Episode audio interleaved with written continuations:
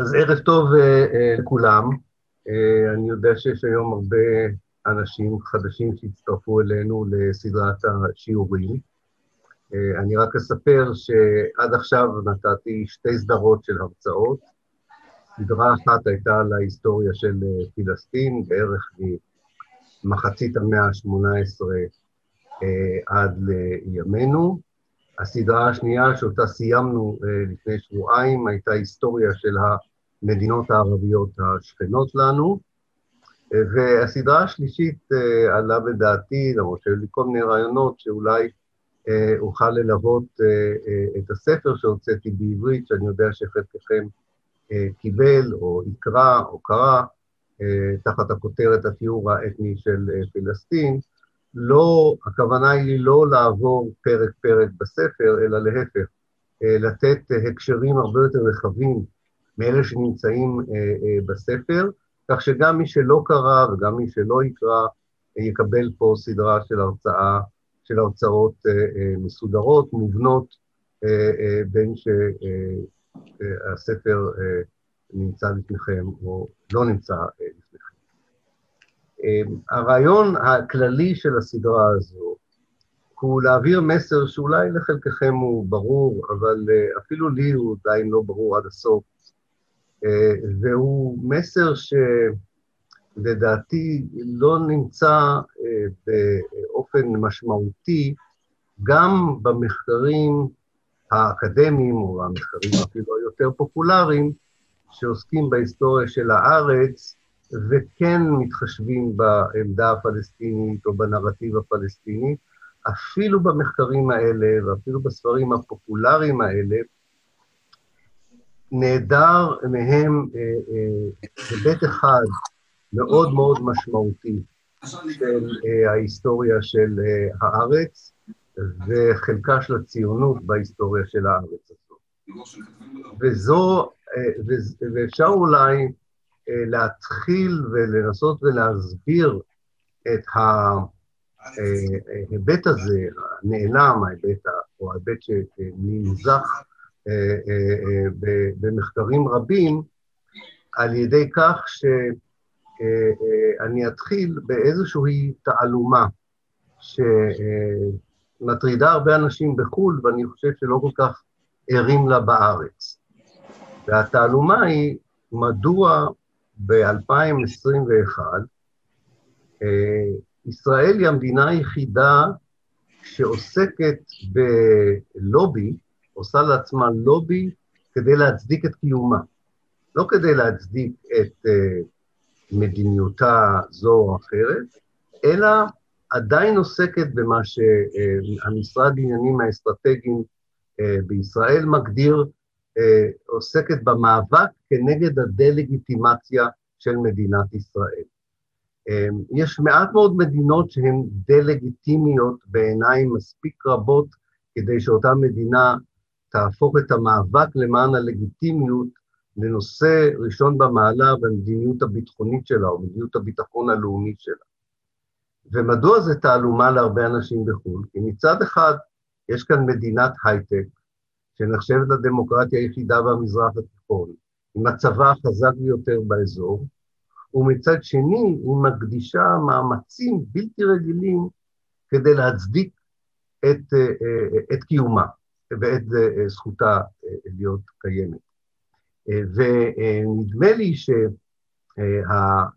השני של המטבע הוא שמתחילת המפעל הציוני, ומתחילת הלובי למען המפעל הציוני, שהחל באופן משמעותי במחצית, ה, במחצית המאה ה-תשע עשרה, מתחילת הדרך, המפעל הזה הצליח בהרבה רמות, אבל כשל למדי בכל מה שקשור לנושא ההצדקה שלו, לנושא הלגיטימיות שלו, אל מול העקרונות של מפעל מוסרי ולגיטימי, בעיני כל אחת מבני התקופות השונות שבהן הוא התנהל. זאת אומרת, הייתה איזו תפיסה של לגיטימיות בסוף המאה ה-תשע עשרה, הייתה תפיסה של לגיטימיות שהשתנתה לאחר מלחמת העולם הראשונה, ולאחר כך גם מלחמת העולם השנייה, ובכל שלב כזה של ההיסטוריה, גם הפלסטינים וגם התנועה הציונית, ולאחר מכן מדינת ישראל,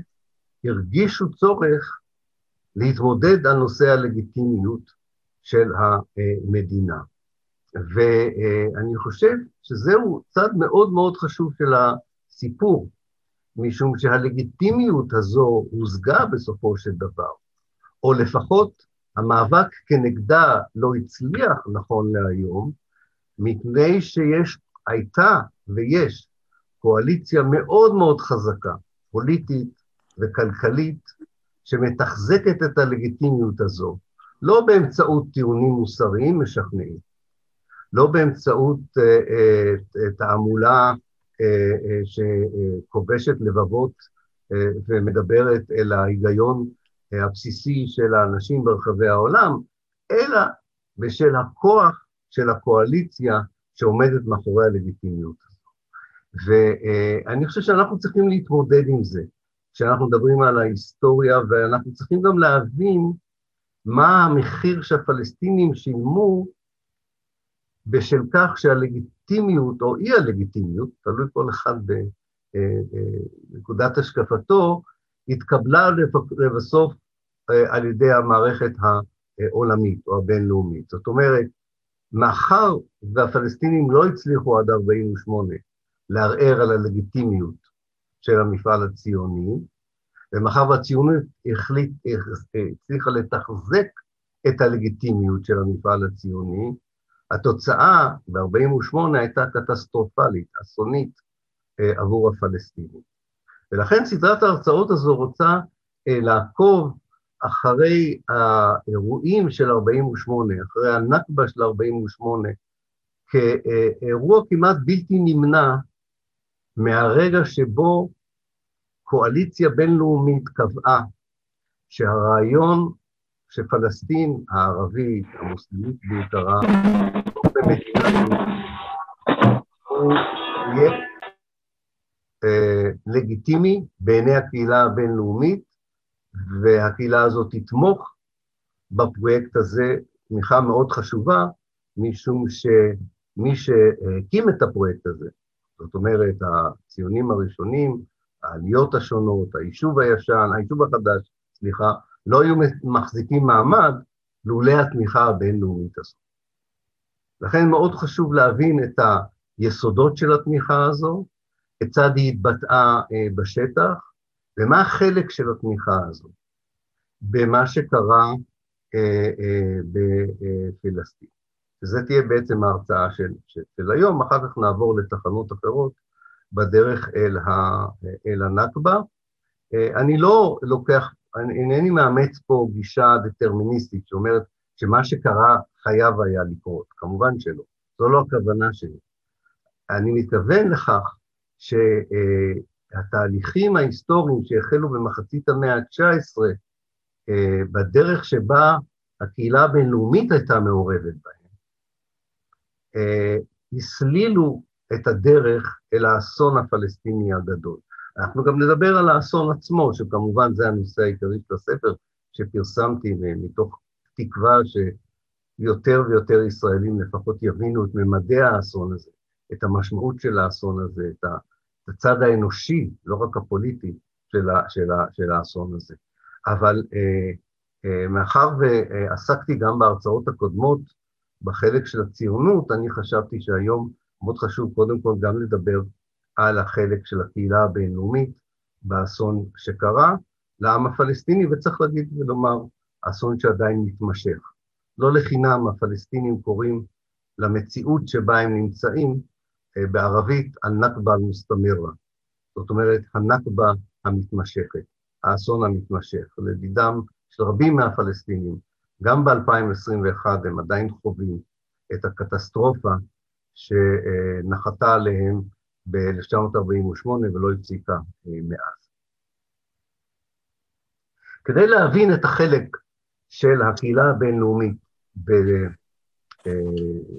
במעורבות, בתחזוק, הייתי אומר, המוסרי, הפוליטי והאידיאולוגי, וגם הכלכלי במובן מסוים, של הפרויקט הציוני, כדאי לזכור שהציונות הפוליטית, זאת אומרת, הרעיון של הקמת מדינה יהודית בפלסטין כפרויקט פוליטי, הוא בבסיסו רעיון נוצרי, הרבה לפני שהוא הופך להיות רעיון יהודי. הייתי אומר שעד אלף שמונה מאות שלושים לערך, אפשר למצוא התבטאויות דתיות, תיאולוגיות, בקרב הכנסיות הפרוטסטנטיות בעיקר, שמדברות באופן מאוד מאוד אבסטרקטי, תיאורטי, על הקשר שבין שיבת היהודים לשיבתו של ישו, לתחייתם של המתים, לאחרית הימים ולבואו של עידן חדש בהיסטוריה האנושית. אז האלמנט הזה היה, וזו לא הייתה תפיסה פוליטית, זו הייתה תפיסה שאמרה שבמידה ונראה שהיהודים שווים, זאת אומרת שהתוכנית האלוהית מתחילה להתממש נגד עינינו, כן? בדרך כלל, בסוף אלף, הייתה תחושה בקרב רבים מבין אנשי הכנסיות הפרוטסטנטיות, או בסוף מאה, סליחה, בסוף מאה, שאולי סוף המאה, נניח אלף שבע מאות, אלף שמונה מאות, אלף תשע מאות, זו שנה, זה מספר סימבולי, או שנה סימבולית שהדברים האלה יכולים להתרחש. אבל כל אלה לא הביאו לשינוי דרמטי כלשהו במציאות של האנשים שחיו בפלסטין תחת האימפריה העות'מאנית. הפרויקט הדתי הזה, או יותר נכון, החזון הדתי, הופך לפרויקט, או מתחיל להפוך לפרויקט פוליטי בעקבות תהליכים שקורים במחצית המאה ה-תשע עשרה, ומביאים לך שבאירופה יש תחושה שאולי השלטון העות'מאני על הארץ אינו חזק כפי שהוא היה, ושיש אפשרות שהאימפריה תאבד את הארץ הקדושה מנקודת מבט נוצרית. זה מתחיל ב-אלף שמונה מאות שלושים, משום שזו השנה שבה שליט מצרים, מוחמד עלי, כובש את הארץ במשך תשע שנים, בעצם ב-אלף שמונה מאות שלושים ואחת הוא כובש את הארץ, והקלות שבה הוא כובש את הארץ, זה לא רק את הארץ, הוא כובש את הארץ, הוא כובש את סוריה, הוא כובש את לבנון, הוא נכנס לתוך אנטוליה, הוא כמעט מפיל את האימפריה העות'מאנית ב-אלף שמונה מאות שלושים ואחת, הקלות הזו מביאה לכך שפוליטיקאים בריטים וצרפתים, מאוד מאוד בכירים, מתחילים לדבר ברצינות על היום שאחרי השלטון של האימפריה העות'מאנית, ובהקשר הזה גם מתחילים לדון לראשונה בהיסטוריה המודרנית בעתידה של הארץ. והקולות החשובים ביותר בדיון הזה, שמדובר פה בראשי ממשלה, בראשי כנסיות, בדמויות ספרותיות מאוד חשובות, הדמויות הבולטות בדיון הזה, בעצם מביאות שני טיעונים לגבי עתידה של הארץ. טיעון אחד הוא שהארץ צריכה להיות תחת האימפריה שלהם, דהיינו או צרפתית או בריטית. וכך נמצא ראשי ממשלה בריטים, אנשי בית מלוכה בריטים, עיתונאים בריטים וסופרים בריטים מדברים על כך כבר מ-אלף שמונה מאות שלושים ואחת עד שתיים, שהעתיד טומן בחובו את הקמתה של, מה שנקראו לו באנגלית, British Palestine, פלסטין בריטית. אבל לא מעט מהאנשים האלה, שרצו מבחינה אסטרטגית, שפלסטין תהיה תחת שלטון בריטי, גם הם בעצמם אנשים דתיים למדי, ולכן הם גם חושבים שהדרך הטובה ביותר לממש, את החזון של פלסטין הבריטית, הוא שהיא תהיה פלסטין יהודית. זאת אומרת, גם יהיה פה נכס אסטרטגי, שזה כמובן מתחזק ברגע שתעלת סואץ נחפרת. ב-אלף שמונה מאות שישים ושבע, והבריטים משתלטים על התעלה, הם רואים את, ה, את הארץ כאזור חיית שיגן על תעלת סואץ, זה קורה קצת יותר מאוחר, וזה טיעון חזק עוד יותר אפילו, לצורך שפלסטין תהיה בריטית. אבל הם אומרים לעצמם, מעבר לעניין האסטרטגי שלנו, בארץ, כדי שתהיה חלק מהמערך של האימפריה ביום שהאימפריה העות'מאנית תיפול. אנחנו גם חלק מאיתנו, דתיים מספיק כדי להאמין שאם אנחנו גם נגרום לכך שהיהודים ישובו, כמו שהם קראו לזה, היהודים ישובו לארץ, אז אנחנו גם נקדם תוכנית דתית תיאולוגית של שיבת המשיח ותחיית המתים, ונתרום לעידן חדש בהיסטוריה האנושית. השילוב הזה היה די נפוץ באנגליה, במיוחד, בקרב מדינאים שלבסוף מקבלים את ההחלטה במשא ומתן עם צרפת, בתוכניות המלחמה יותר מאוחר, כשמלחמת העולם הראשונה תפרוץ, האם לכבוש את הארץ, ואם כובשים את הארץ, האם להחזיק בה, או לחלוק איתה עם מעצמה אחרת, או להקים בה מדינה ערבית, או מדינה יהודית. בתוך עולם השיקולים הזה, הרבה לפני שמשכילים יהודים יושבים במזרח אירופה, ומאמינים שהפתרון הטוב ביותר לאנטישמיות, או הקמתה של מדינה יהודית, הרעיון של מדינה יהודית הוא רעיון תיאולוגי נוצרי, שאגב, כמו שאניטה שפירא אומרת באחד הספרים שלה בצדק רב, השפיע רבות על הוגה הציונות בתחילת דרכה. הייתה השפעה מאוד חזקה של המחשבה הזו על אותה קבוצה בסופו של דבר של משכילים יהודים שמכוונים לקולוניזציה של הארץ כפתרון הטוב ביותר לבעיה היהודית באירופה. מה שמעניין הוא שה... מיזוג הזה בין תפיסה אסטרטגית לתפיסה דתית, מועבר לצד השני של האוקיינוס האטלנטי.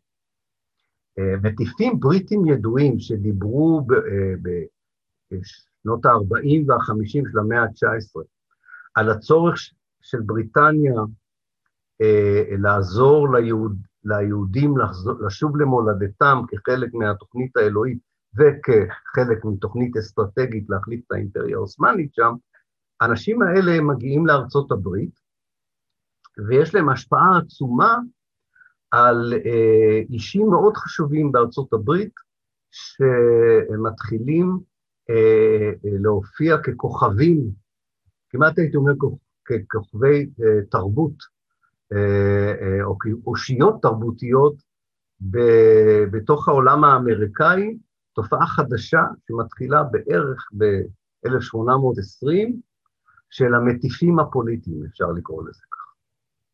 אנשים שמרתקים אלפי מאזינים להרצאות שלהם, עשרות אלפים קוראים את העיתונים שלהם, כמובן עוד אין רדיו, עוד אין טלוויזיה, זה לא באמצעים מודרניים, אבל בכל זאת הם מגיעים לקהל מאוד רחב, בעזרת מסרים מאוד פשטניים, תיאולוגיים, והם גם בעלי השפעה מאוד גדולה על מקבלי ההחלטות הראשיים בארצות הברית, דרך כולל הנשיא, שר החוץ, נשיא, נשיאי בתי המשפט העליון, תעשיינים בכירים, ראשי הכלכלה וכו'.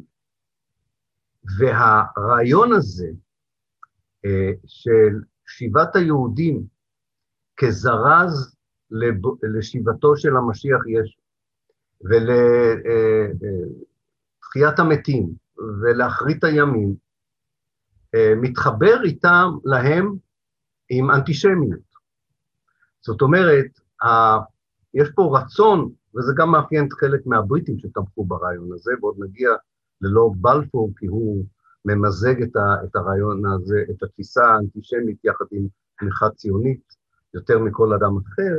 הרעיון הזה שמצד אחד הם לא רוצים לראות הגירה יהודית שהולכת וגוברת לארצות הברית, מתוך מניעים אנטישמיים תיאוריים, ומצד שני הם רואים ברעיון שהיהודים האלה, במקום שהם יבואו לארצות הברית, הם יועברו לארץ הקדושה, הייתי אומר כמעט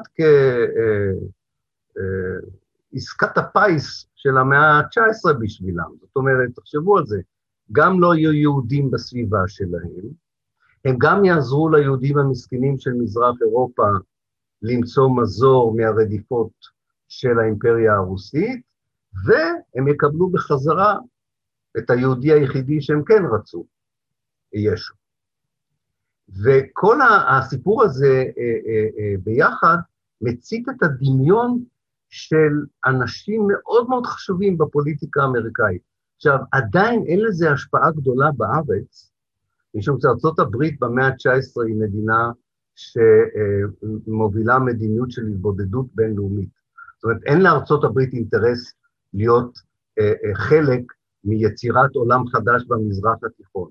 אבל העובדה שהם תומכים בזה, בונה את היסוד ללובי החשוב ביותר של ארצות הברית היום, לובי שבעיניי הרבה יותר חשוב מהלובי היהודי, וזה הלובי הציוני-נוצרי או הנוצרי-ציוני.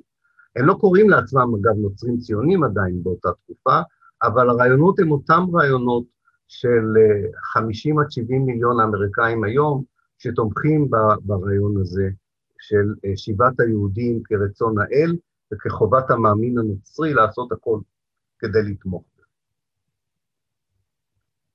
הלובי הזה מתחזק במיוחד אחרי שהציונות הופכת לפרויקט פוליטי גם בקרב היהודים באירופה. גם בקרב היהודים באירופה. זה כמובן קורה עם כינוסו, קודם כל עם העלייה הראשונה ב-אלף שמונה מאות שמונים ושתיים, ועם כינוסו של הקונגרס הציוני הראשון ב-אלף שמונה מאות תשעים ושבע בבאזל. התומכים הגדולים של שיבת היהודים כרעיון דתי מצד אחד, והתומכים הגדולים בבריטניה של פלסטין בריטית מסיבה אסטרטגית, ב-אלף שמונה מאות תשעים ושבע מקבלים, וזה אחרי העלייה הראשונה, אבל ב-אלף שמונה מאות תשעים ושבע מצליחים לחדד ולתרגם את הרעיונות שלהם לתוכנית הרבה יותר ברורה, בזכות הקמתה של התנועה הציונית הפוליטית. זאת אומרת, מ-אלף שמונה מאות תשעים ושבע, אם אתה אסטרטג בריטי שמאמין בכך שפלסטין צריכה להיות בריטית, או אם אתה איש תיאולוגי חשוב בחברה שלך, שמאמין שהיהודים צריכים לשוב לארץ הקודש, כי זה משרת את התוכנית האלוהית, ב-אלף שמונה מאות תשעים ושבע יש לך כבר אה, אה, מטרה מאוד ברורה, ויש לך בדיוק את היהודים שיכולים לשוב, ולהתחיל את הפרויקט, מאוד שאנחנו מתקרבים לשנת אלף תשע מאות, כמו שארתי קודם, אה, סוף מאה עגול, תמיד יצר תחושה של שינוי שיכול להיות שיבשר את פעמי המשיח. זה צד אחד של הלובי, ולמותר לציין, התמיכה הזו החשובה בארצות הברית ובבריטניה, לרעיון של מדינה יהודית, אגב הם משתמשים בשם ישראל, עוד הרבה לפני שהתנועה הציונית קוראת למדינה כמדינת ישראל, הם מדברים על המדינה שתהיה ישראל, הם הראשונים שקוראים למדינה שתהיה ישראל, הם הראשונים שמדברים על כך שבעצם הארץ ריקה, הם, הם טבעו את המונחים של ארץ ללא עם, לעם ללא ארץ, המון רעיונות שאנחנו חושבים שהם במקור רעיונות של מבשרי הציונות בקרב העם היהודי, הם רעיונות של מבשרי הציונות בקרב הנוצרים אגב. בכל מקרה, זה השלב הראשון וזה יוצר תשתית מאוד מאוד חשובה. השלב השני של הלובי הוא הדרך שבה התנועה הציונית מלכתחילה, באמת מתחילת דרכה כגורם פוליטי משמעותי. ואני חושב שזה מתחיל עם הקונגרס הציוני הראשון. אני מדבר על המפה העולמית, אני לא מדבר על הנוכחות בארץ, שכמובן מתחילה כבר אה, כמה שנים קודם לכן אה, בעלייה הראשונה. אבל במפה, אה, במפה העולמית הציונות מופיעה כתנועה פוליטית אחרי הקונגרס הראשון הציוני אה, בבאזל ב-אלף שמונה מאות תשעים ושבע. חלק מאוד מאוד חשוב מהתפיסה של הרצל, ואחר כך של חיים ויצמן, ושל מרבית ממנהיגי הציונות, הייתי אומר עד לסוף מלחמת העולם הראשונה וגם לאחריה, הוא שאת המפעל הציוני חייבים ללוות בפעולה מתמדת רחבה של, של לובי. חייב להיות לובי, חייבת להיות, חייב להיות, חלק חשוב מהסיפור הוא לטעון טענות מוסריות ופוליטיות בקרב הקהילה הבינלאומית על הצידוק לקולוניזציה של הארץ, כי, זה מאוד מעניין, הם הבינו את זה ב-אלף שמונה מאות תשעים ושבע, כי ימי הקולוניאליזם נראים כמגיעים לקיצם בסוף המאה ה-תשע עשרה. זאת אומרת, אם אתם בודקים את הדיונים של ראשי הציונות, אם אתם בודקים את הדיונים של ראשי הציונות עם הפוליטיקאים הבריטים, האמריקאים, הגרמנים, הצרפתים, אתם יכולים לראות שיש צורך להסביר מדוע בעצם, גם אם הבריטים רוצים שפלסטין תהיה בריטית, לא לתת לפלסטינים להקים את פלסטין הבריטית. הרי בסופו של דבר, הבריטים כבשו את מצרים ב-אלף שמונה מאות שמונים ושתיים, כי הם חשבו שמצרים צריכה להיות בריטית, כי בתוך מצרים נמצאת תעלת סואץ, ובלי תעלת סואץ אי אפשר להקים, לקיים את האימפריה הבריטית. אבל אף אחד לא חשב שצריך להביא עם אחר, במקום המצרים, בגלל שהם מוסלמים, כדי לשרת יותר טוב את האינטרסים הבריטיים. היה פה משהו מאוד מוזר מבחינת המחשבה האסטרטגית הציונית, גם בעיני מי שנלהב, ויותר ויותר בריטים נלהבים מהרעיון שפלסטין תהיה בריטית, אפילו חושבים שפלסטין חייבת להיות בריטית, אם רוצים לקיים את האימפריה הבריטית, אבל מדוע היא חייבת להיות גם יהודית, אם היא בריטית? ופה צריך לבוא ולומר, דברים לא קורים מעצמם. מתחילת המאה ה-עשרים, הציונות צריכה להשקיע, ומשקיעה, מאמצים מאוד מאוד רציניים, בשכנוע האליטות הפוליטיות הרלוונטיות, שהאינטרס של פלסטין הבריטית, והאינטרס של פלסטין יהודית, הוא אותו אינטרס. ואחד הדברים שאני כותב עכשיו ספר על העניין הזה, ומאוד הפתיעו אותי, אני, אולי חלק מכם יודעים את זה, אני לא שמתי לב שעד אלף תשע מאות וחמש עשרה, אלף תשע מאות ושש עשרה, גם הרצל וגם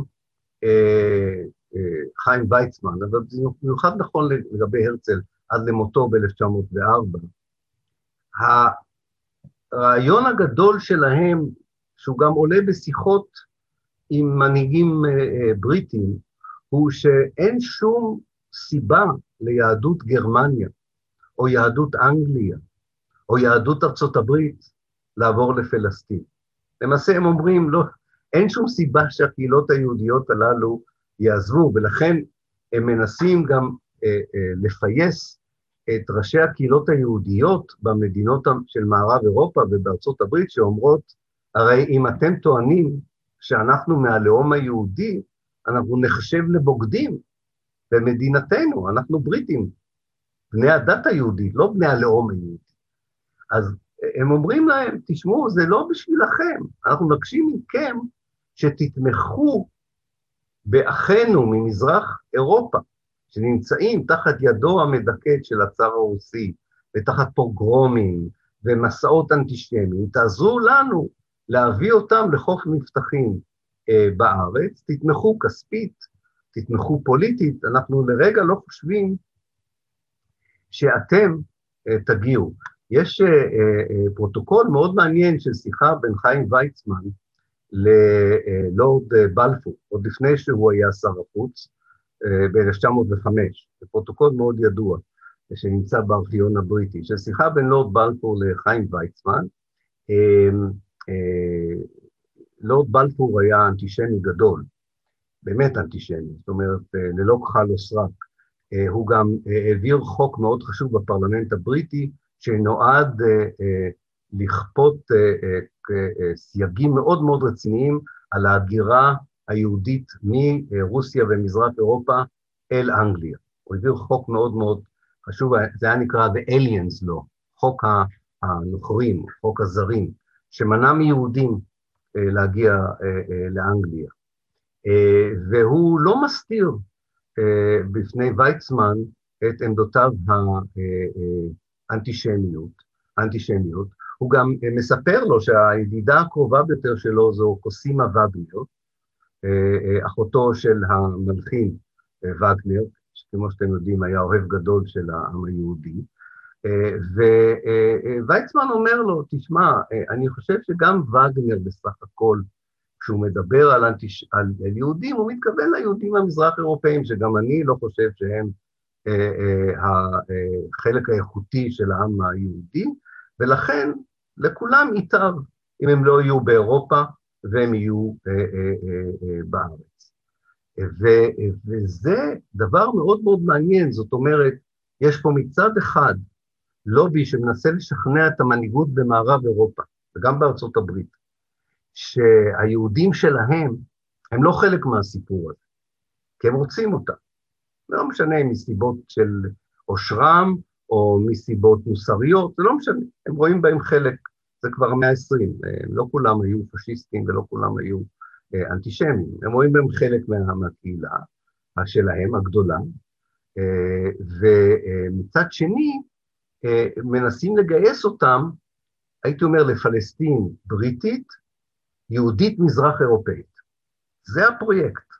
זה הפרויקט, וזה הפרויקט שמשכנע בסופו של דבר את ממשלת בריטניה ללכת לכיוון של לאחד ביחד את החזון של פלסטין בריטית עם פלסטין יהודית. וזה קורה, זה לא קורה בבת אחת. אלף תשע מאות וחמש עשרה זו השנה חשובה ביותר, ו ראשי התנועה הציונית עבדו מאוד קשה כדי להביא לכך, שנתיים לפני הצהרת בלפור, ב-אלף תשע מאות וחמש עשרה, הם עבדו קשה מאוד כדי להשיג רוב בקבינט ובפרלמנט הבריטים, לרעיון שבריטניה, א', תדרוש שפלסטין תהיה חלק מהאימפריה הבריטית, אפילו מול צרפת, שגם היא רצתה את פלסטין, ו... שהתפקיד של בריטניה יהיה לשכנע את מעצמות העולם שפלסטין היהודית היא הדרך הטובה ביותר לשרת לא רק את האינטרסים הבריטים, אלא את האינטרסים של המערב כולו ביחס לארץ הקודש. זה קורה ב-אלף תשע מאות וחמש עשרה. בין אלף תשע מאות ל-אלף תשע מאות וחמש עשרה, יש פה חמש עשרה שנה שלא תמצאו על זה הרבה חומר היסטוריה, אבל זה חמש עשרה שנים באיזשהו מקום מאוד מרתקות. מהקונגרס הרביעי הציוני, הקונגרס הרביעי הציוני היה בלונדון, פעם ראשונה שהוא יצא מגבולות אירופה המערבית ועבר ללונדון, מהקונגרס הציוני הרביעי ב-אלף תשע מאות ועד ל-אלף תשע מאות וחמש עשרה, מקימים ארגון שנקרא הפדרציה הציונית האנגלית, The English Zionist Federation, והתפקיד של החבר'ה האלה הוא ללכת לכל חבר פרלמנט בריטי שעומד לבחירה, הרבה לפני הלובי האמריקאי, הרבה לפני האייפאק. הם הולכים לכל חבר פרלמנט בריטי שעומד לבחירה, אתם מכירים את השיטה הבריטית, אתה חייב להיבחר בקונסטיטיונסי שלך, במחוז שלך, כן? בסוף, המחוז שולח אותך לפרלמנט, כן? הם הולכים לכל אה, אה, אה, אדם כזה שיש במחוז שלו קהילה יהודית, כן? יש מחוזות שאין בהם יהודים ולכן הם לא מעניינים אותם, אבל במחוזות שיש קהילה יהודית, הם מבטיחים, אגב, לרוב הם לא עומדים בהבטחה הזו, אבל זה לא משנה, הם מבטיחים שכל היהודים בקהילה, במחוז, יעבדו יומם ולילה למען המועמד הזה, אם הוא יתמוך ברעיון של שיבת היהודים אה, אה, למולדתם, ובהקמתה של מדינה יהודית אה, אה, בארץ ישראל או בפלסטין. זה ב-אלף תשע מאות וחמש עשרה יש להם מספיק אנשים בקבינט, ובפרלמנט מכל המפלגות, שחלק מהם חווים, את, או לפחות חשבו שהם חווים את בחירתם, גם לקול היהודי, למרות שאני חושב שבפועל אגב, זה לא שינה ולא הוריד, אבל הייתה תחושה כזו, וכמובן היו להם את התומכים המסורתיים של הרעיון, גם אלה שהזכרתי אותם מקודם, מבחינה דתית, ראו ברעיון הזה התממשות של תוכנית אלוהית, וגם כאלה שמאוד לא אהבו את הרעיון שארץ הקודש תהיה בידיים מוסלמיות, ולכן היהודים היו בחירה יותר מוצלחת מבחינתם מאשר המוסלמים. זאת אומרת, זה השילוב של אסלאמופוביה, אנטישמיות ואסטרטגיה בריטית. עכשיו, הקואליציה הזו שנוצרת בלונדון, המקום שבו ייפלו ההחלטות החשובות ביותר, לגבי עתיד הארץ ועתיד תושביה עד אלף תשע מאות ארבעים ושמונה. הקואליציה הזו לא כללה כמעט אף אחד, לא, זאת אומרת, לא עמדה מולה, סליחה, קואליציה נגדית שה, שהתייחסה באיזושהי צורה לאינטרס של תשעים אחוז מהתושבים שחיו בארץ באותה תקופה, הפלסטינים. הם לא מיוצגים בדיון הזה, אין אפילו מי שתורח לייצג אותם, ואין כמעט אף אחד שתורח להזכיר אותם, כולל בהצהרת בלפור, שאומנם מזכירה אותנו בצורה מאוד מאוד לא משמעותית.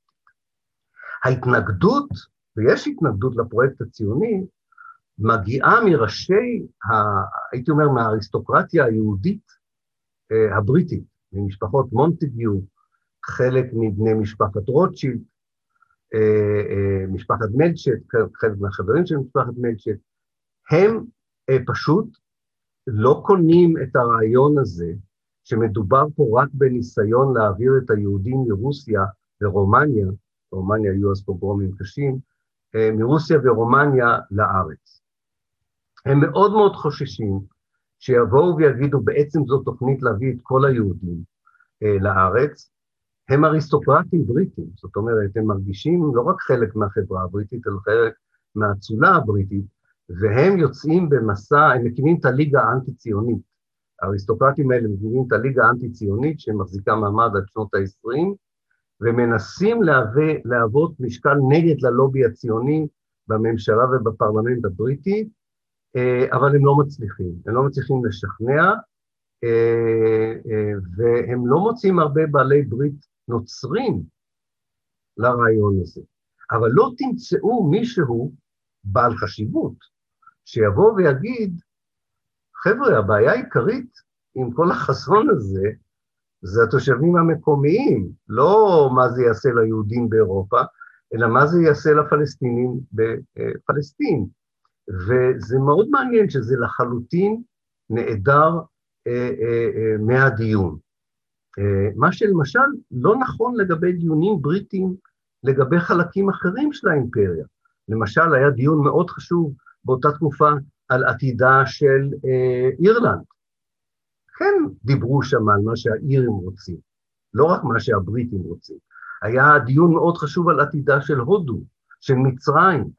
כן דנו שם במה שהמקומיים רוצים. היה דיון חשוב על העתיד של דרום אפריקה, שם כמובן, חזר על עצמו הסיפור, שם רק התחשבו בדעות של האנגלו-סקסים בדרום אפריקה ולא של האפריקאים. הפלסטינים, אני הייתי אומר עד אלף תשע מאות שלושים וארבע, ברובם, אני מדבר פה עכשיו על המנהיגות הפוליטית, המנהיגות התרבותית, לא מבינים איזו קואליציה חזקה עומדת מולם, וכל מה שהם רואים אל מול עיניהם, זה את מאזן הכוחות המקומי בפלסטין. קהילה יהודית חלשה, לא חזקה באופן מיוחד, מיעוט, אה, לא, אה, לא ייתכן שיש פה פוטנציאל לאיזשהו אסון שיבוא ויתממש עליהם. הם מתעוררים בשנות ה-שלושים, אבל זה כבר מאוחר מדי אה, מבחינתם. אבל אני חושב שהיה להם מאוד מאוד קשה לקלוט, מה קרה בזירה הבינלאומית שתהיה לו השפעה עצומה על מה שיקרה להם בעתיד. אני אסיים ואני אספר שבכל זאת, אחרי שהצהרת בלפור התקבלה, התחילה בארץ, כמו שאתם יודעים, להתעורר בקרב הפלסטינים תנועה פוליטית יותר מסודרת, יותר מאורגנת, יותר ממוקדת. זה התחיל עם אגודות שנקראו האגודות המוסלמיות הנוצריות, הם התחברו לכדי משהו שהיה נקרא הקונגרס הפלסטיני הראשון ב-אלף תשע מאות שמונה עשרה, ובעצם מתחילה להיבנות פה ב-אלף תשע מאות שמונה עשרה תנועה לאומית פלסטינית של ממש, עם מוסדות ייצוגיים, עם הנהגה ברורה ועם מפלגות שונות ודעות שונות על uh, עתיד הארץ והדרך uh, uh, קדימה. זה קורה ב-אלף תשע מאות שמונה עשרה. אבל גם ברגע שכבר יש פה מבנה uh, פוליטי, והפלסטינים הם עדיין תשעים אחוז מהאוכלוסייה, כן? גם כשיש מבנה פוליטי וגם כאשר ברור שהבריטים יומם וליל עוסקים בשאלה מה יקרה בארץ הזאת. זאת אומרת, כל יום שני וחמישי יש דיון בבריטניה ובעולם מה יהיה עתידה של הארץ. לאור העובדה שהתנחלה בתנועה ציונית, ולאור העובדה שכעת גם יש תנועה לאומית פלסטינית שדורשת עצמאות וזכות הגדרה עצמית כמו שאר התנועות הלאומיות הערביות. גם ברגע הזה שברור שיש פה בינאום של הסכסוך, זאת אומרת שעתידה של הארץ לא רק יקבע בעובדות בשטח, אלא גם מה תהיה עמדתה של הקהילה הבינלאומית, יש הבדל עצום בין הלובי שהציונים מארגנים, לבין הפעילות המאוד דלילה דיפלומטית של הפלסטינים, אי אפשר לקרוא לזה אפילו פעילות של לובי, כן? הלובי הציוני של אלף תשע מאות שמונה עשרה עד אלף תשע מאות שלושים זה כבר ארגון משומן, חזק, שמטריד ללא הרף את הפוליטיקאים, את העיתונאים, עומד על המשמר עם יד על הדופק על כל אפשרות שתתגבש איזושהי עמדה בינלאומית שתזיק לפרויקט הציוני, ובייחוד במקרה של בריטניה, כי בריטניה הייתה הכי חשובה לעניין הפלסטיני בין אלף תשע מאות שמונה עשרה עד אלף תשע מאות ארבעים ושמונה, מבטיח שהעמדה הבריטית לא תשתנה. הפלסטינים מנס... לאט לאט מתחילים להבין שהם גם צריכים להיות נוכחים בלונדון, אבל הם לא בנו שום תשתית ולא היה להם את הקואליציה היהודאו-נוצרית, שהייתה קיימת קודם לכן. ואני אסיים אולי באיזו תמונה שמאוד נחרטה אצלי במה שקראתי, וגם ניסיתי לתאר אותה בכמה מהספרים שלי, משום שאני חושב שהיא מסמלת בדיוק את כל מה שאני מנסה לומר בהרצאה הראשונה הזו. ב-אלף תשע מאות שלושים, דוד בן-גוריון ומשלחת חשובה מאוד של הציונות מגיעים ללונדון, והם מתקבלים ברוב פאר והדר. הממשלה שולחת את המכוניות השרד, הם ישר נפגשים עם ראש ממשלה, עם שר מושבות, עם ראשי העיתונות, אין להם רגע אחד פנוי בלונדון, שבו הם מציגים את העמדה הציונית, לאור העובדה שממשלת הלייבר הראשונה מתחילה לשנות את עמדתה כלפי הציונות, ויש סכנה שתתרופף התמיכה הבריטית במפעל הציוני, בייחוד לאור ה... אירועים של אלף תשע מאות עשרים ותשע, שבהם הבריטים מתחילים להבין ש, שזה לא יעבור בקלות, הרעיון הזה של יהוד פלסטין. באותה ש... באותו, באותו יום כמעט, גם מגיעה משלחת פלסטינית, וזו פעם הראשונה שחאג' אמין אל-חוסייני, הראשונה והאחרונה, שחאג' אמין אל-חוסייני מגיע ללונדון. ובעוד שאת ויצמן, סליחה, ויצמן זה היה לא, בן גוריון, בסדר, בעוד שאת ויצמן ואת המשלחת הציונות קיבלה האליטה הבריטית הפוליטית על כל מרכיביה, החבר'ה הפלסטינים מגיעים לתחנת ויקטוריה, אחרי מסע מפרך, ומי שמחכה להם זה שלוש גברות בריטיות נחמדות, שמנופפות דגל שהם מצאו שאין לו שום קשר לפלסטין, נדמה שזה היה הדגל הטורקי הישן, לא חשוב, מנופפות את הדגל הזה, ולוקחות אותם לכוס תה באיזה מלון ליד, וזה פחות או יותר המפגש המשמעותי ביותר שהייתה למשלחת הפלסטינית ב-אלף תשע מאות שלושים בלונדון. וההבדל הזה בין גישה ישירה למקורות, למוקדי הכוח, שבהם עתידה של פלסטין יקבע, בין שתי הקבוצות, מסבירות מדוע מאזן הכוחות בשטח עצמו לא היה משמעותי כל כך. וצריך לזכור, עדיין ב-אלף תשע מאות שלושים אין לציונות כוח צבאי שיכול באמת לעמוד מול היישוב הפלסטיני עדיין. אין לציונות אפשרות לעמוד מול החלטה בריטית למשל, אם הייתה נופלת החלטה שכזו, להפסיק את המפעל הציוני.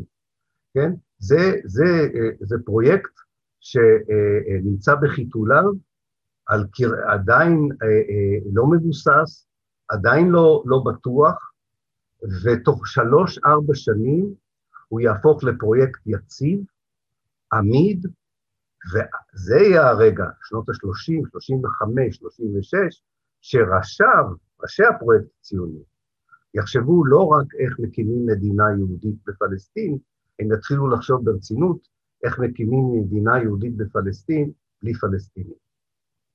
ו- ו- ולכן יש חשיבות רבה לניתוח של, של, של הלובי, גם כדי להבין את האחריות הבינלאומית, גם להבין את מה שהפלסטינים עמדו מולו בתחילת הדרך, וגם עומדים מולו אה, היום באיזושהי מידה מסוימת. אה, אה, הלובי הזה הוא כל כך חזק, וזה אני ממש אסיים, שב-ארבעים ושמונה, גם כשכל העולם ידע, או מי שרצה בעולם, יכול היה לדעת, על ממדי האסון שקרה לפלסטינים ב-ארבעים ושמונה, היה קל מאוד להתכחש לאסון הזה, לטעון שהוא לא קרה, כן? ולכן אולי השגרירה החדשה שלנו בלונדון, הגברת חוט בילי, אה, אה, אה, טוענת שלא היה כזה דבר שנקרא הנכבה, כי היא חושבת שלונדון של אלפיים עשרים ואחת זה כמו לונדון של אלף תשע מאות ארבעים ותשע. אני חושב שהיא טועה, היא תגלה את זה מאוד מאוד מהר, אבל בכל זאת, זה מראה לנו את גודל האסון, את גודל ההכחשה ואת שורשי הדרך הזו שמובילה בסופו של דבר ב-ארבעים ושמונה לאסון עצום שקרה לעם שלם. אז אני אעצור פה, אני אקרא את השאלות, אני חושב. אתה, כן? אז זהו, אז, אז אני רק מזמין שגם תוך כדי החינוך באמת למי שיש עוד שאלות גם תוך כדי, פשוט להעלות אותם פה לצ'אט. ו... אני אשתדל לענות על uh, כולם וחלקם בקצרה, אני מתנצל כי אני רוצה לענות על כמה שיותר uh, הערות ושאלות. הערה ראשונה של דניאל באנגלית, אני אתרגם אותה מהר, הוא אומר שמעניין להשוות בין השאיפה הציונית הנוצרית, להחיש את קץ המשיח, את קץ, כן, את בורו של המשיח, סליחה, וההתנגדות היהודית החרדית לציונות כדחיקת הקץ. נכון, בהחלט, ה, ה, ה,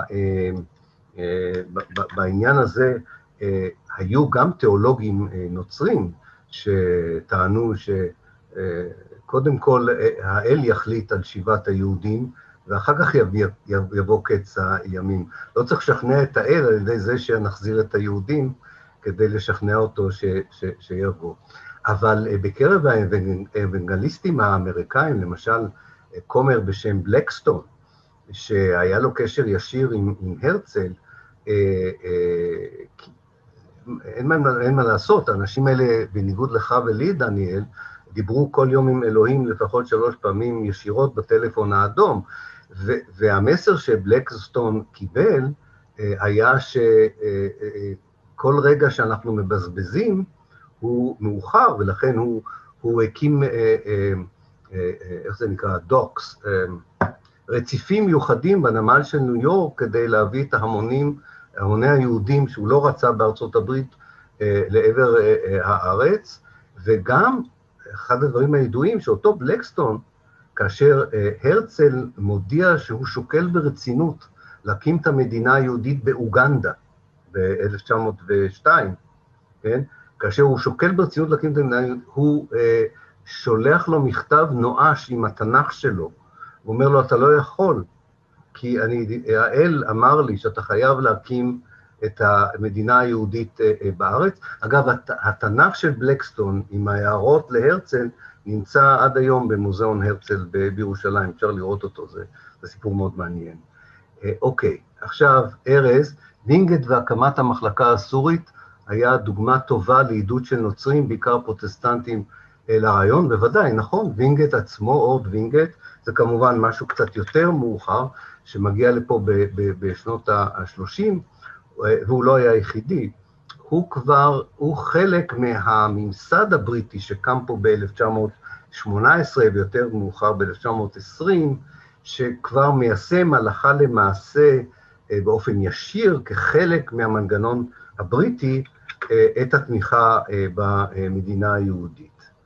יאיר, ומה אתה עונה למי שאומר שמדינת ישראל מתמודדת עם דה-לגיטימציה שניזונה גם מאנטישמיות, וכן לטיעון שאם יש בעיה בלגיטימיות של עצם ההקמה של המדינה, משמעה שנצטרך לחזור למרוקו ופולין. אלה שתי טענות שונות, אז נתמודד עם, עם כל אחת מהן לחוד. אין ספק שחלק מהאנשים שעוסקים, אפשר לקרוא לו, דה-לגיטימציה של המדינה היהודית, גם עושים זאת ממניעים אנטישמיים, חלק מאוד קטן, אם כי מרבית האנטישמים נותנים לגיטימציה מוחלטת למדינה היהודית.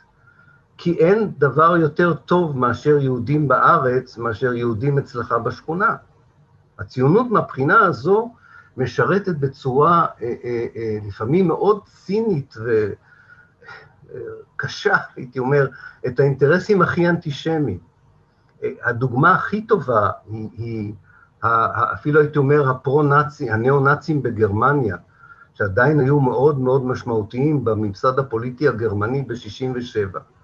אתה יודע ש, שהם קראו למשה דיין רומל החדש, כי הוא הביס ערבים. והם ראו במדינה היהודית את ההוכחה שיהודים מחוץ לגרמניה מצליחים. וזה לטובת כולם, הם גם לא בגרמניה והם גם מצליחים. זה הרבה יותר טוב מהפתרונות של קודמיהם לבעיה היהודית.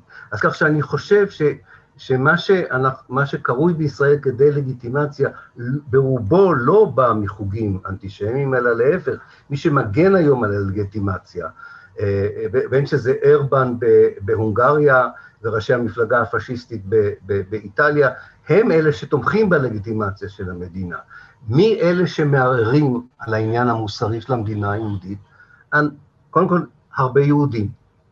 והרבה יהודים שהיו פעילים במאבק נגד אפרטהייד בדרום אפריקה, ונגד המשטר של פינושה בצ'ילה, ושנאבקו למען זכויות השחורים בדרום ארצות הברית. הנימוקים הם נימוקים מוסריים. וזה מתחבר וטוב שהכנס את השאלה השנייה, כי את זה אפשר להוכיח בעיקר בתשובה לשאלה השנייה שלך.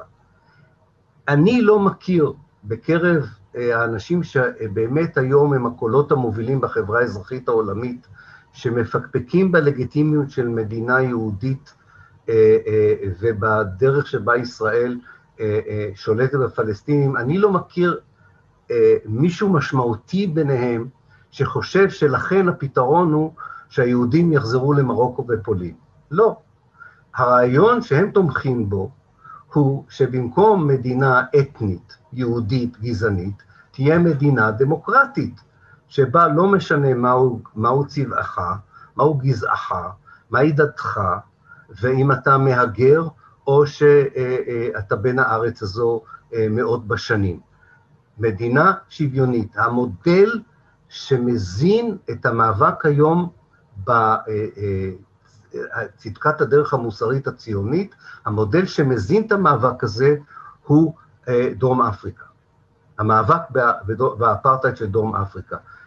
איש מאלה שלחם כנגד האפרטהייד בדרום אפריקה, לא חשב שהלבנים של דרום אפריקה שהגיעו לשם במאה ה-שבע עשרה, צריכים לחזור להולנד וגרמניה, שזה המדינות המקוריות שמהם הם הגיעו. לכן אני חושב שאפשר להתמודד עם זה, ולתת את הקרדיט לכך שהרבה מהאנשים, אגב, חלק מהם בעבר היו תומכים מאוד גדולים של מדינת ישראל. יש תחושה שבמאה ה-עשרים ואחת אידיאולוגיה שמצדיקה מדינה שהיא מקימה, מקיימת משטר שהוא אפרטהייד למחצה, או אפרטהייד מלא, שמקיימת כיבוש של למעלה מחמישים שנה, שנותנת זכויות עדיפות לאנשים בגלל דתם ולא בגלל התנהגותם, שזו מדינה שהיא לא לגיטימית. במאה ה-עשרים ואחת, היא לא היחידה שהיא כזו, כמובן שהיא לא היחידה שהיא כזו, אבל היחידה שעדיין מרבים אנשים בעולם טוענים שהיא לא כזו, שהיא לא כזו, ולכן זה מקומם את האנשים, אני חושב, העניין הזה. אוקיי, יהודית, זה לא נראה שיש בעיה למי שהיום מייצג את התנועה הציונית עם חבויות, עם אנטישמים, דוגמת קרן הידידות הנוצרית היהודית.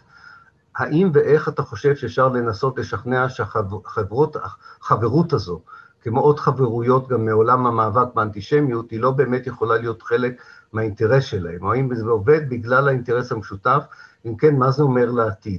אני חושב שהתשובה היא, היא, היא דווקא בסרט המצוין שהיה על קרן, אני לא יודע כמה מכם ראו אותו בארץ. איך קראו לסרט? לא, לסרט. משהו כמו, הסרט נקרא עד קצה העולם או עד סוף העולם, משהו כזה, סרט על קרן הידידות הנוצרית-יהודית. בסוף הסרט, התומכים הגדולים של הקרן הזו בארץ, אומרים לנציגה העיקרית, שהיא הביתו של הרב שהקים, הרב אקרמן נדמה לי קוראים לו, אפשטיין, אפשטיין, שהקים אפשטיין, אומרים לבת, תשמעי, אם את כבר פה, אולי תתנצרי. למה לחכות עד שישו יחזור? איך אלוהים יודע אם, ה, אם יהיה בוץ, אם המתים יצליחו לצאת מהקברים, ואם החמור של המשיח לא ייתקע בכביש שש. תתנצרי כבר עכשיו, זה, זה כל כך יעזור. והוא אומר, אני, אני לא רוצה להישמע לא נחמד, כי התורחת שלי, אם לא תעשי את זה, אז תהיי על הברביקיו בגיהנום. זה בדיוק, יהודית, זה בדיוק החברות.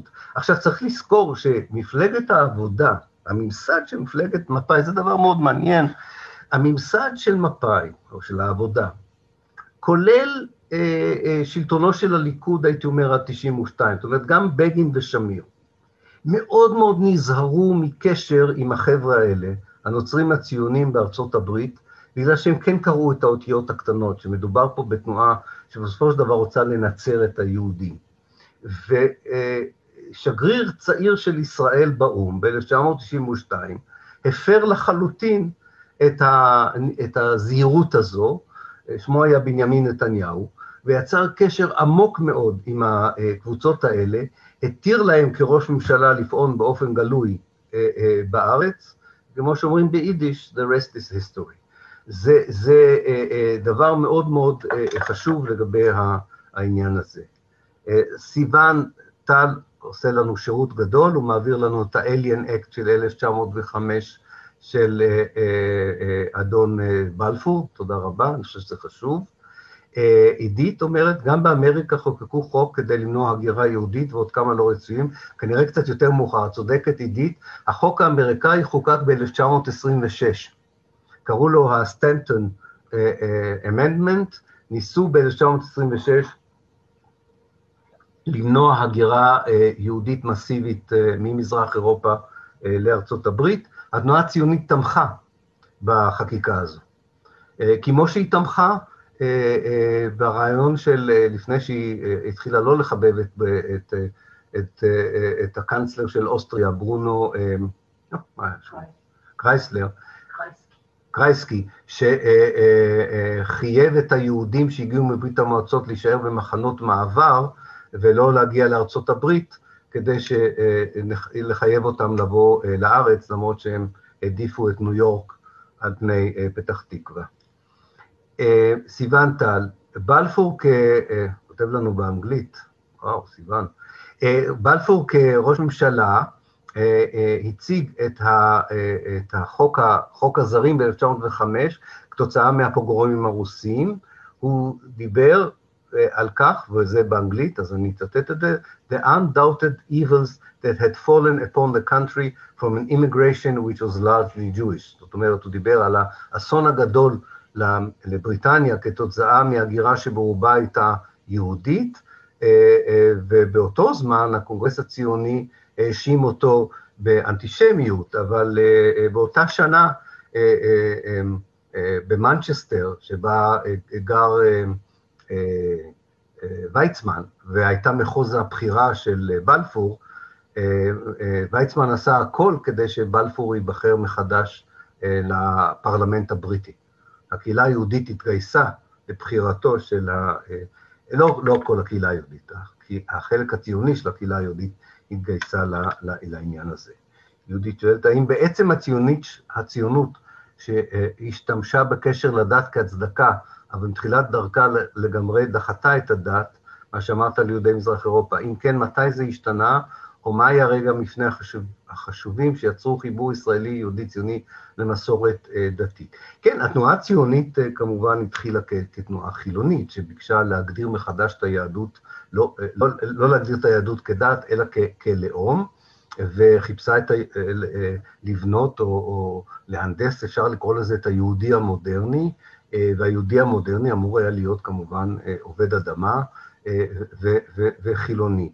אבל כמו שקורה עם הרבה תנועות פוליטיות, הם עשו שימוש מאוד מושכל וחכם בקשר של החברה היהודית שהייתה ברובה דתית במזרח אירופה, צריך לזכור, בניגוד לחברה היהודית החילונית במערב, לקשר הדתי כדי לחזק את התנועה הפוליטית. זאת אומרת, והם עשו אותו דבר עם התימנים, אפילו כבר בעלייה הראשונה, ועם המרוקאים בשנות ה-ארבעים. זאת אומרת, ליצור פה תחושה של שעלייה לרגל דתית והגירה פוליטית הם היינו הך, וכל אחד שיחשוב מה שנוח לו, האם ההצדקה הדתית או ההצדקה הלאומית. ומעל הכל, בן גוריון הבין שאפשר להשתמש בתנ"ך כתעודה חוקית ופוליטית שמצדיקה את הקולוניזציה של פלסטין בעיני העולם. בהחלט, הקשר, אתם יודעים, אני השתמשתי במשהו שישראל שחק, פרפרזה על משהו שישראל שחק פעם אמר, ואחר כך גם אמנון רז קרקוצקין אמר בצורה אחרת, אני אמרתי את זה בצורה שלישית, אבל שלושתנו התכוונו לאותו דבר, שהציונות הייתה תנועה חילונית שלא האמינה באלוהים, אבל האמינה שאלוהים הבטיח לה את הארץ. וזה לא הפריע, הפרדוקס הזה עד היום לא, לא מפריע בנושא הזה. יאיר, לכאורה לא קשור להרצאה, אבל אי אפשר להפריד, השתמשת במונח העם יהודי, יש טוענים שזה לא עם, אלא דת בלבד, מהי עמדתך? אני חושב שעם זה דבר שלא תמיד אפשר להגדיר אותו באופן אובייקטיבי. אני חושב שעם הוא, בהגדרה של מקס ובר, מקס ובר אמר שעם זה חמישים אחוז מה שאתה מגדיר את עצמך, חמישים אחוז זה מה שמגדירים אותך. זאת אומרת, זה לא מספיק מה שאתה מגדיר, אלא גם איך מגדירים אותך. אני באמת חושב שיש מעט מאוד, בעיניי לפחות, חשיבות אם באמת זה עם או, או, או דת.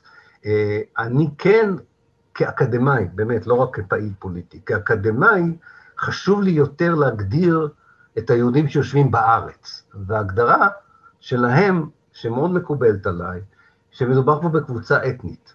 אני חושב שהיהודים בארץ הפכו לקבוצה אתנית. אני חושב שבשלב הראשון, או בגל הראשון של ההגירה, של הקולוניזציה, הם היו מהגרים או מתיישבים.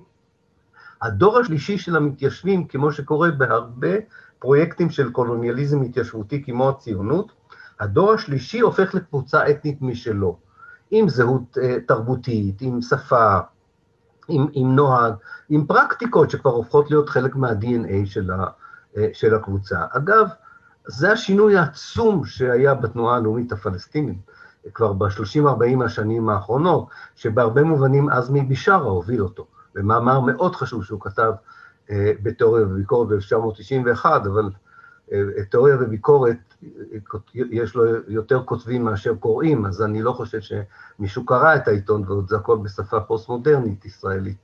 אה, אה, אבל, אה, אבל זה מאמר מאוד חשוב שבו הוא אמר, והוא כתב את זה אבל גם בערבית אחר כך. התנועה הלאומית הפלסטינית צריכה להכיר בכך שקם פה, קמה פה קבוצה אתנית יהודית. זה לא אומר שהיא צריכה לקבל את הדרך שבה הקבוצה האתנית הזו רוצה לשלוט בקבוצה האתנית השנייה, הפלסטינית. אבל אני חושב ש, שהמושג, המושג אתניות הוא א', מושג שאין בו, אין בו איזה משהו שלילי או משהו חיובי, אני חושב שיש פה משהו מאוד חזק מהבחינה הזו, והוא לא מיתולוגי כזה כמו עם, שזה משהו כמו השיר של, משהו של הזמר הזה, שאמר פתאום קם אדם בבוקר, ומרגיש שהוא עם, שלמה ארצי. אני חושב שזה גישה מאוד חשובה, שתי קבוצות אתניות חיות פה, ולכן אני השתמשתי במונח טיהור אתני. זה קורה, כשקבוצה אתנית אחת רוצה להיפטר מקבוצה אתנית שנייה, זה טיהור אתני. ולכן אני זו הגדרה שלי, ארז. איך בעצם זה מתיישב עם איסורי הספרים הלבנים וכדומה? אז באמת, אני אסביר גם למה ארז מתכוון. ארז מתכוון שהספר הלבן ב-אלף תשע מאות שלושים של בריטניה והספר הלבן ב-אלף תשע מאות שלושים ותשע הטילו מגבלות חמורות על רכישת קרקעות ועל הגירה של יהודים לארץ, ובאמת הם, הם, הם סימנו שינוי במדיניות הבריטית כלפי עתידה של פלסטין, אין ספק. זאת אומרת, האירועים בשטח גרמו לכך שאותם בריטים שקיוו שפלסטין היהודית תאפשר לקיים את פלסטין הבריטית, לאו דווקא ממניעים דתיים, אלא ממניעים אסטרטגיים, התחילו להבין שפלסטין יהודית גורמת להם לבעיה עם מזרח תיכון בריטי. זאת אומרת, הם לא ישערו בנפשם שהנושא הפלסטיני יהפוך לנושא פן ערבי, ויגרום לכך שהמדיניות של בריטניה בפלסטין תהיה אבן בוחן גם עבור התנועות הלאומיות הערביות האחרות, והיה ניסיון לפייס, פחות לפייס את הפלסטינים, והרבה יותר לפייס את התנועות הלאומיות הערביות, בעיקר בעיראק ובמצרים, שהשתמשו בנושא הפלסטיני כהוכחה לצורך להתנגד אפילו בכוח לאימפריאליזם הבריטי. אבל כמו שאתה יודע, ארז, זה לא היה לא זה ולא זה. זאת אומרת, זה אומנם מטיל הגבלות מסוימות על היישוב, אבל זה לא פייס את הפלסטינים, וזה גם לא פייס את העולם הערבי, ובסופו של דבר זה לא עזר לבריטים לצאת מהבלגן שהם בעצמם יצרו, עם ההבטחות הסותרות לתנועה הציונית מצד אחד, והבטחת המנדט של החבר הלאומי מצד שני, שלכל עם במדינות המנדט, באמצעים דמוקרטיים, יהיה את הזכות לקבוע את עתידה וזהותה של הארץ. ובמובן הזה הצהרת בלפור סתרה את העיקרון הבסיסי של ההגדרה העצמית והעצמאות של העם הפלסטיני. יואל, על הלובי הישראלי יש להזכיר את הספר החשוב מעורר העדים, הלובי הישראלי של מירשהיימר ווולט, זה צריך להיות. אם יהיה זמן, אשמח לתגובה קצרה על הלובי כיום בארצות הברית ובריטניה. יואל, אני, אני מבטיח לך שאנחנו נגיע לזה לקראת ההרצאה האחרונה, אז אני לא אכנס לזה ברשותך עכשיו. אני בהחלט רק רוצה להגיד בעניין הזה שאני דיברתי על השורשים של הלובי הזה, משום שאני חושב שהם גם מסבירים את הכוח של הלובי הפרו-ישראלי היום בארצות הברית ובריטניה גם היום, ויש ויכוח מאוד מעניין סביב הספר הלובי הישראלי. אני לא אכנס לזה עכשיו, אבל חשוב להבין שהעקרונות, העקרונות של הלובי הציוני מ-אלף תשע מאות הם העקרונות של הלובי הישראלי, שעדיין הפלסטינים לדעתי לא לגמרי הפנימו אותם. העיקרון הזה אומר, ויכול להיות שהם טועים, אולי יום אחד יתברר שהם טועים, אל תשקיע מאמץ בחברה האזרחית, היא לא מעניינת, היא לא חשובה, עזוב את האקדמיה, עזוב את העיתונות המשנית, תשקיע מאמץ במקום שיש בו כוח פוליטי וכוח כלכלי. אם זה הצליח להם, ההיסטוריה אה, אה, אה, תשפוט. אה, אבל אני חושב שזה מה שהספר שהזכרת אה, אה, מציין, וגם הסרטים ה... סרטי התעודה האחרונים שהיו על הלובי הישראלי בבריטניה מראים. זה ממוקד לחלוטין באליטות הפוליטיות והכלכליות, הפלסטינים ממוקדים לחלוטין בחברה האזרחית, והיסטוריה תשפוט אם, אם, אם זה, זה, לאן זה הולך. יהודית, הבריטים יצאו מאוד בזול מכל הסיפור הזה וסיפורים אחרים, הם הייתה ביקורת מתוך החברה הישראלית היהודית כלפי אנגליה, ואם כן, תחת איזה אה, סיסמאות. אה, מכוון, אה, אני אומר ככה, היום אה, יש דבר שנקרא בלפור פרוג'קט, אני מציע לכם לחפש את זה, תחת בלפור פרוג'קט, זה ישר יצא לכם בגוגל. אה, זה מאחד, זה פלטפורמה שמאחדת בדיוק את אותם קבוצות יהודיות, ישראליות לשעבר ובריטיות, שהן לא יהודיות ולא ישראליות לשעבר, שמרגישים נורא רע עם הסיפור הזה. ומנסים, הם ניסו לעשות ולא הצליחו. אירוע ענק שהם כיבוש יהיה game changer, שישנה את כללי המשחק כשהיה מאה שנים להצהרת בלפור, נכשלו בעניין הזה, אבל צריך לתת להם ציון מאוד גבוה על המאמץ, זה גם חשוב, והם ממשיכים, הם ממשיכים בעניין הזה, הם חושבים שלאנגליה יש אחריות מוסרית גדולה מאוד למה שקרה, והאחריות המוסרית הזו מחייבת מדיניות מסוימת, פוליטיקה מסוימת, שלצערם לא קורית, והם ראו במנהיג הלייבר לשעבר, ג'רמי קורבין, כמי שמבין את האחריות הזו, כמי שמוכן להתנהג על פי ההבנה הזו, והם ראו בצער רב, כמו שהם מבינים אותו, שהלובי הישראלי צריך לחסל אותו כמנהיג פוליטי.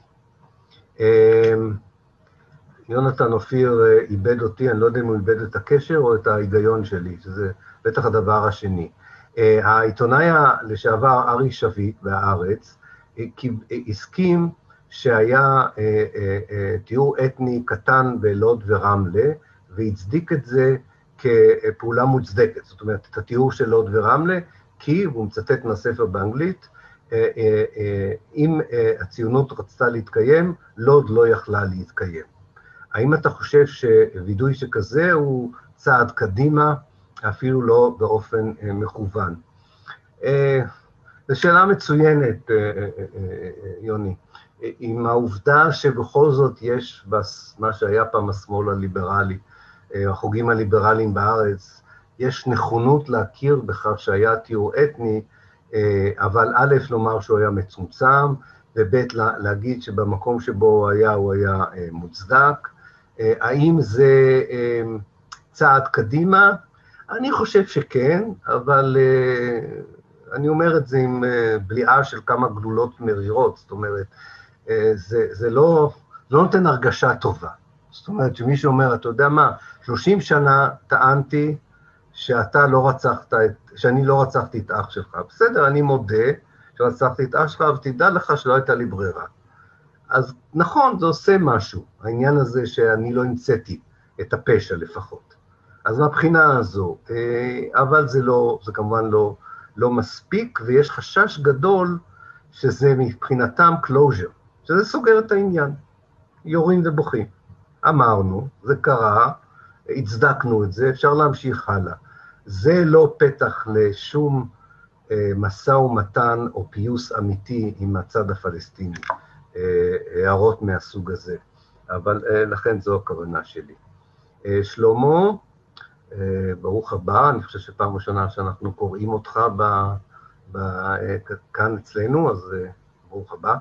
הערת אגב, המרכיב האלוהי דתי נוצרי לא היה דרום, רדו, לא יודע, דרום, זר לפרויקטים קולוניאליים אחרים, דרום אמריקה, צפון אמריקה וגם דרום אפריקה, שהבורים עברו כארץ מובטחת.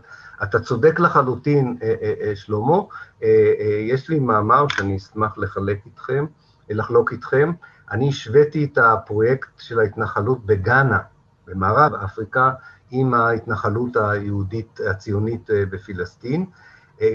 הסיפור בגאנה הוא מאוד מאוד מעניין, המתיישבים שם טענו, הם באו אגב מאותו מקום שהטמפלרים הגיעו אליו לארץ, ממדינת וירטנברג בגרמניה, והם שוב, הייתה להם התגלות אלוהית, שטענה שגאנה היא בעצם הגן עדן שזקוק ליד נוצרית, כי גם שם יכולה להתרחש, לא רק בפלסטין, גם שם יכולה להתרחש התוכנית האלוהית, וזה היה מרכיב מאוד חזק, הייתה תיאולוגיה שלמה שהצדיקה את האפרטהייד הדרום אפריקאי, הייתה תיאולוגיה שלמה שהצדיקה את ההשמדה של האבוריג'ינלס באוסטרליה, שלא לדבר על החלק של המטיפים הנוצרים בג'נוסייד של ה... הילידים האמריקאים, זאת אומרת של האינדיאנים האמריקאים בצפון אמריקה ובדרום אמריקה. אין ספק, אני, אני בשום מקום אגב לא טוען שהציונות המציאה את הגלגל, או שהיא מקרה יוצא דופן כתנועה קולוניאלית התיישבותית, אני רק טוען שקשה מאוד לשכנע אנשים שזה העניין.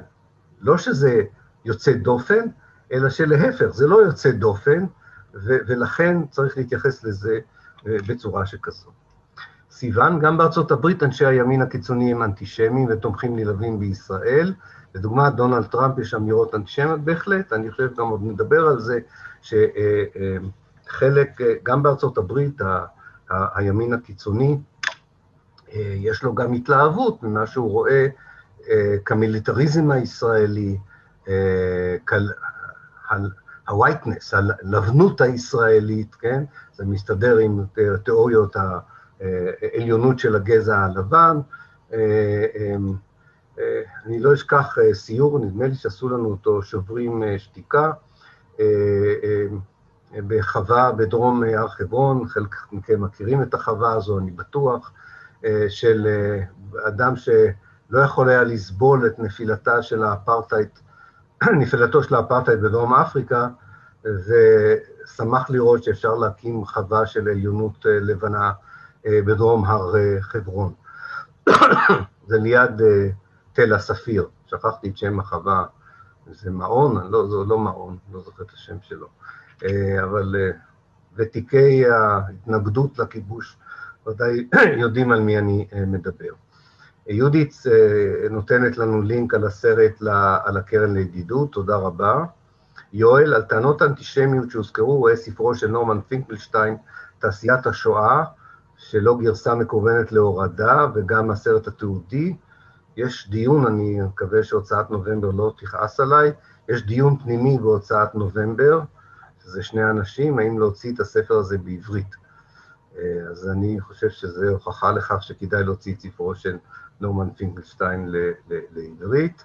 שלמה, שלמה מספר לנו שהצוף העולם זה שם הסרט, נכון. דן תדמור, היי דן, פעם ראשונה, למרות שפגשתי אותך כשנתתי לך את הספר, אז נעים לפגוש אותך שוב. חוק ההגירה בארצות הברית היה קטסטרופה ב-אלף תשע מאות עשרים ושתיים, זה נכון לחלוטין. וכמובן, אני, אני, אני שוב חושב שה, מה שמחדש לי במחקר שאני עושה עכשיו, שספר שנקרא היסטוריה של הלובי הציוני, אני לא הייתי מודע, אולי חלקכם כן היה מודע, אני לא הייתי מודע עד כמה בלובי הציוני שעד מלחמת העולם הראשונה, הציונים עצמם עשו הפרדה מאוד מאוד ברורה בין שתי קבוצות יהודיות. הקבוצה היהודית ממזרח אירופה, והקבוצה היהודית ממערב אירופה וארצות הברית. ההערות של הרצל, של ויצמן, של חבר'ה אחרים, על היהדות של מזרח אירופה, מתחרים מאוד מאוד יפה עם הערות האנטישמיות על היהדות הזו. זה פשוט עוד הרבה לפני שהם מדברים על עדות המזרח, שזה כמובן סיפור בפני עצמו. יהודית, יופי, תודה, שמתי בטעות לינק לסרט בגרמנית, לא נורא. שלמה, דוד בן גוריון, the British Mandate is not our Bible, the Bible is our mandate, נכון? זה אגב, הערה, אם אני לא טועה, הוא אמר את זה בוועדת שואו ב-אלף תשע מאות שלושים, הוא נופף, ועדת שואו קמה אחרי האירועים של אלף תשע מאות עשרים ותשע, להציע פתרון לסכסוך, בן גוריון הביא את התנ"ך ונופף אותו, והמופתי על הערכמו, אתם יודעים עם איזה ספר הוא ישב, ובאמת לא בגלל שהוא אנטישמי, בגלל שהוא טמבל, אתם יודעים עם איזה ספר המופתי ישב לאורך כל הישיבה של ועדת שואו, מיין קאמפ של היטלר, שזה לא עזר לנו, לנו, הפלסטינים. בכל מקרה, איתמר על האתרים שלנו, הוואטסאפ שלנו, מיכאל קמינר, אהלן מיכאל, מזמן לא שמענו ממך, אילן, הציטוט הציוני שהזכרת, אלו רגעיו האחרונים של הקולוניאליזם, אה, אה, אה, למי הוא מיוחס, אה, ל, ל, להרצל, וזה עולה מהיומן של הרצל, אה, אה, כשהספר שלי יצא תוכל לראות, אה, להרצל היה קשר מאוד חשוב עם קומר בשם השלר, אני לא יודע אם שמעתם על, על הרברט השלר, טיפוס מאוד מאוד מעניין, הוא היה, ה, היה גרמני ובריטי משני הצדדים של הוריו, הוא היה הקומר ה... בריטי בשגרירות הבריטית בווינה, והוא זה שסידר להרצל את הפגישה עם הקיסר וילהלם השני בארץ, ולפני זה הוא סידר לו את הפגישה עם הדוכס הגדול בבאדן באדן, והרצל מביא ביומן שלו, ביומן שלו, שהוא כתב אותו בגרמנית, הוא מביא מילה במילה את הדיאלוגים שלו, גם עם השלר, וגם עם הדוקס מבאדן באדן. ויש שם שיחה מאוד כנה, האם ב-אלף תשע מאות אפשר יהיה לעשות, הוא מדבר על הקולוניזציה, האם אפשר יהיה לעשות קולוניזציה של, של הארץ, וגם השיחה מאוד, הדוקס הגדול של באדן באדן אומר, אני לא רוצה שיגידו שאני רוצה שהיהודים של גרמניה לא יהיו פה. והרצל אומר לו, זה בכלל לא שייך ליהודים של גרמניה, זה שייך ליהודים של, של אירופה. ארז כותב קרמל, לא יודע למה זה, מה זה מתייחס, אבל קרמל, ואתה מתייחס למשהו. אה, אוקיי. אה, סמיר, הספר, They Dare to Speak, יכול לעזור, ב, אה, נכון, בחקר שלי על הלובי הישראלי, אני מכיר את, ה, את הספר, כן, יש מחקרים מאוד מעניינים על הלובי הישראלי, יש מעט מאוד מחקרים על ההיסטוריה של הלובי הזה.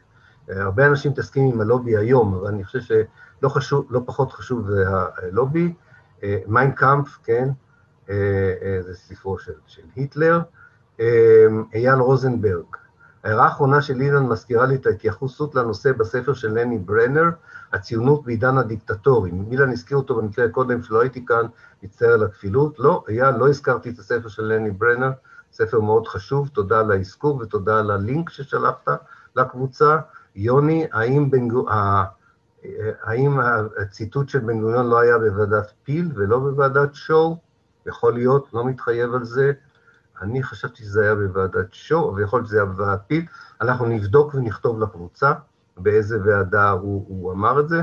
אני גם לא אתפלא אם הוא אמר את זה בגרסאות שונות בשתי הוועדות, כי זה היה נימוק מאוד חזק בצד הציונית, כולל בנאום של שרת בכנסת, אה, בכנסת, בעצרת האומות המאוחדות ב-ארבעים ושבע. יאיר, אמרת שאתה מעדיף קבוצה אתנית על פני עם, האם זו קבוצה גזעית, האם זו קבוצה תרבותית? לקבוצות אתניות יש כמובן כל מיני הגדרות, והן לא מחייבות, זה הגדרות של חוקרים, זה לא הגדרות שחקוקות בסלע, אבל זו קבוצה שיש לה ייחודיות תרבותית, דתית, ושותפות היסטורית ולשונית, וגם זיקה גיאוגרפית, גם זיקה גיאוגרפית. יש כל מיני, הייתי אומר, קטגוריות משנה.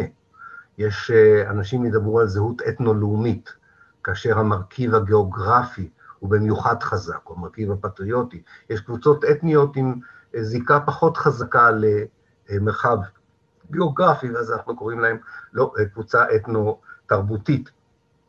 כך שהמילה אתנו היא מין, מין תוספת להגדרות אחרות, אבל בגדול אני חושב שמדובר פה לא על גזע, אלא יותר על שורשים היסטוריים משותפים, שחלקם יכולים להיות גזעיים, חלקם יכולים להיות דתיים, חלקם יכולים להיות טראומטיים, אבל השותפות הזו היא לא עניין אובייקטיבי, זו שותפות סובייקטיבית שאנשים מניחים שהם באים מאותו סיפור, מאותו נרטיב של לידה, אם אתה רוצה, כקבוצה, וזה מרכיב מאוד חזק בזהות הקולקטיבית שלהם. מה שחשוב תמיד, מה הם מוכנים לעשות בשם הזהות הזו. האם הם מוכנים לחסל קבוצה אחרת, האם הם מוכנים להתחבר לקבוצה אחרת, להיות חלק מקבוצה רב-אתנית. זה שאלות שכמובן לא רק מטרידות אותנו פה, אלא בעולם כולו. שאלה, שמאלנים ציונים טוענים שהנכבה הייתה אירוע מתגלגל ולא תוכנית סדורה לגירוש הפלסטיני. כמה לדעתך מדובר בתוכנית קולוניאלית סגורה, ועד כמה מדובר באירוע מתגלגל שנבע מהתפתחויות בשטח, כפי שטוענים השמאלנים הציונים. אני שוב מבקש אישור לדחות את זה להרצאה הבאה, כי עליה אני אדבר. זה יהיה חלק מאוד חשוב בהרצאות, עד כמה מה שקרה ב-ארבעים ושמונה היה תוכנית אב לטיהור אתני, ועד כמה זה היה טיהור אתני, שהתגל... שלא בכוונה הגיע לשם כתוצאה מפעולות איבה. אני אבל לא אשאיר אותך במתח, אני אגיד לך שלדעתי מדובר פה, ב... לפחות מפברואר ארבעים ושבע, מדובר בתוכנית סדורה, ברורה, לטיהור הארץ מתושבי הערבים, ולכן אני טוען בספר שלי שלא המלחמה גרמה לכך שהפלסטינים הפכו לפליטים, אלא מלחמה הייתה האמצעי העיקרי של התנועה הציונית לטיהור האתני של הארץ. אבל אני, זה עכשיו ברמה של סיסמאות, אני כמובן ארצה להיכנס לזה לפרטי פרטים בהרצאות שלי, כי אני חושב שזו באמת שאלה חשובה ומשמעותית. המילה אתנוס ביוונית אומר יד פירושה גזע או אומה, כן, האטימיולוגיה של המילים האלה הן חשובות, אבל לא פחות חשוב זה ההתפתחות שלהם בתוך החשיבה או הפילוסופיה הפוליטית במשך הזמן. גם המילה אומה בערבית, בהתחלה פירושה הייתה אומה דתית, היום משתמשים בה כדי להגדיר אומה לאומית פוליטית חילונית, כך שמונחים כאלה מתחילים עם איזושהי תרגום מילולי והוא משפיע, אבל בסופו של דבר זה יכול, בסופו של דבר להגדיר קצת בצורה אחרת את הקבוצה. וסיוון, בהערה האחרונה שלנו לערב זה, אומר לנו שהמלחמה כדרך לטיהור אתני, זה היה גם אז וגם היום, וגם על זה אנחנו נדבר, נתווכח, ומה שנותר לי להגיד לכם זה קודם כל שנה טובה, תודה על תשומת הלב, ותודה לאיתמר על הניהול המרשים של הצד הלוגיסטי, טכני, העקרוני, תודה רבה. וניפגש בקרוב, ולילה טוב. תודה רבה. תודה רבה, אילן, לילה טוב לכולם, ורק בריאות, ושנה טובה. שנה, תודה רבה לכל מי שכותב, תודה.